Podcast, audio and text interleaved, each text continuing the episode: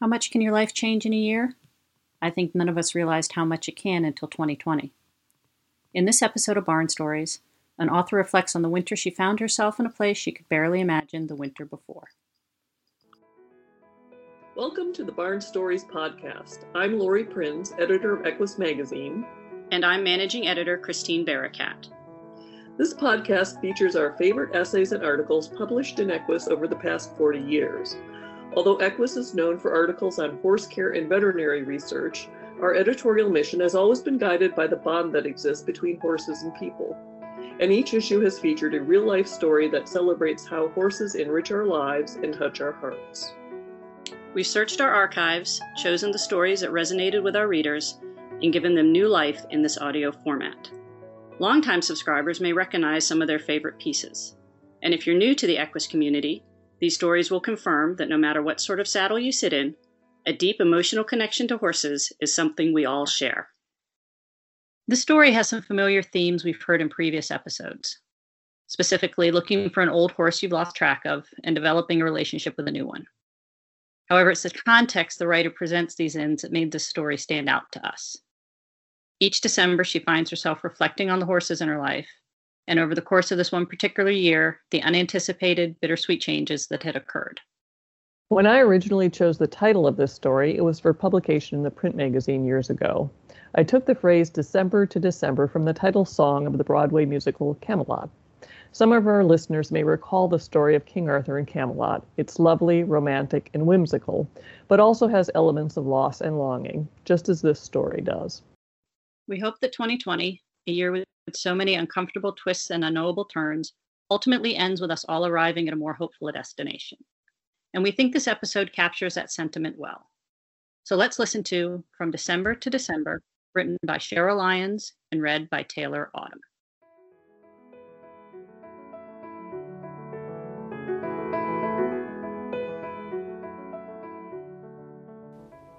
Each year, when winter rolls around, nostalgia wells up in me and the desire to find my old appendix quarter horse mare, Annie, bubbles back to the surface.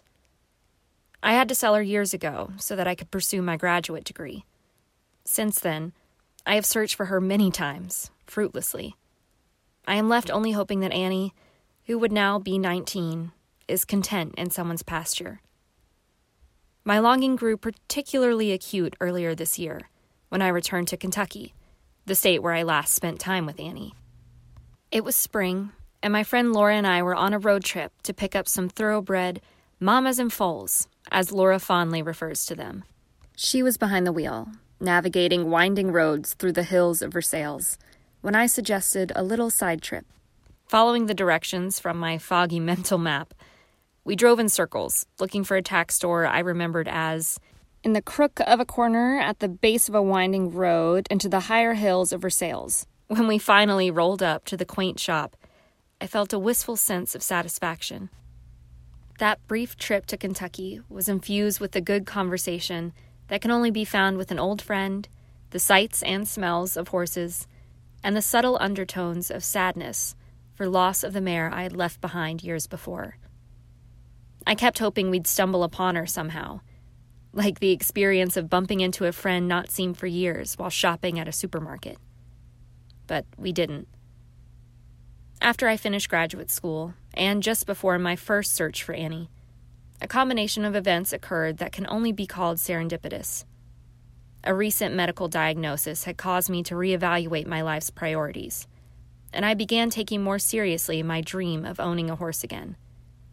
Yet, my financial realities, for both the purchase price and the board, kept my longings in check. I looked into adoption programs, but the local boarding fees were still out of reach. Then, one day I took my husband out for a drive in western Michigan's equivalent of Versailles, Kentucky. A beautiful hilly area that was home to the farm where I had boarded Annie when I was a teenager. The barn had been affordable and the surroundings peaceful. When we stopped in, I was happy to find that the same owners held the property, and they welcomed me back offering me a very reasonable rate. The ball was rolling. Just before Christmas 2001, I found myself making an announcement of sorts to my parents over dinner. Cosequin is the number one veterinarian recommended joint health supplement brand. With Cosequin Original, Cosequin Optimized with MSM, Cosequin ASU, and Cosequin ASU Plus, there's a formula suited for all horses at any stage of life. Learn more at cosequinequine.com. When performance matters, choose Cosequin. I wanted to let you know that I did something a bit crazy. Well, basically, um, I bought a horse. He's a young, off the track thoroughbred. Yes, really. We've named him Reggie, and I'm boarding him at the McDonald's. I could afford it because I got Reggie for a dollar. Yes, really, a dollar. Laura had called to tell me about the little brown horse who needed a home. Not only was he slow on the track, he needed time to convalesce from an injury. I remember beaming through the whole conversation. Talking with my husband later, I stressed that the horse was only three. I was filled with the happy memories of my first days with another three year old, a petite chestnut filly named Annie. We will have our new boy for a long time, we both agreed. Like a child before a first horse show, I could barely sleep the night before I was scheduled to try out Reggie. Laura had told me that his owner, her boss, just wanted a place to keep him and a good home. Though he was currently sound, his racing injury translated into an unpredictable future for him as a riding horse. I just want a horse to love and pet and give treats to, I told her. What I couldn't put into words was how much I needed a horse. Period. The morning I was to try him out, I awoke from a dream. In it, I was on a bay gelding who was just right, a narrow horse who moved off leg well, but wasn't too hot tempered. Before tacking Reggie up for the first time, I told Laura, I know what I'm looking for. It's something I can just feel when I ride. It sounds like fiction, but when I rode Reggie, a very green, off the track thoroughbred, it was just like my dream. The ride wasn't by any means polished, and it hinted at many future hours in the saddle ahead. But it was right. And while Reggie was stiff and probably not sound a race, he didn't take a lame step that day. Now, cruising around the indoor arena in another December, I'm barely able to believe my good fortune. I love this horse's canter. Reggie's long stride, coupled with the natural three beat rhythm of the gait, create the feeling of riding a smooth wave. We've learned the canter together without incident, no bucking or running away and continue working on balance and smoothness. Reggie's undersaddle training has been a joy. Things were not always so easy, though. Reggie had a lot to learn, and so did I. His attachment to the herd still makes his ground manners a bit rough sometimes. Annie was tough under saddle and a dream on the ground. Reggie is tough on the ground and a dream under saddle. It's never perfect. But the best rewards in my relationship with Reggie are proportional to the effort, patience, and the time I spend with this curious, intelligent 15.3 hand bay character.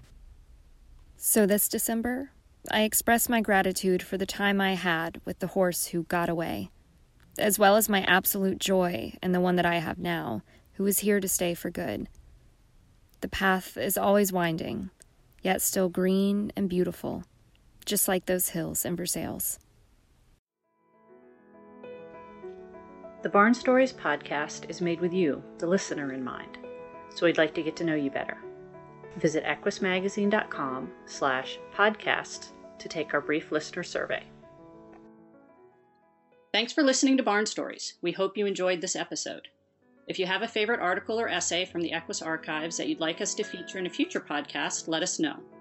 You can reach us at Equus Barn Stories, all one word, at gmail.com. Did you enjoy this episode of Barn Stories? Head over to iTunes to subscribe, rate, and leave us a review. Thanks for listening. The Barn Stories podcast is a production of the Equine Podcast Network, an entity of the Equine Network.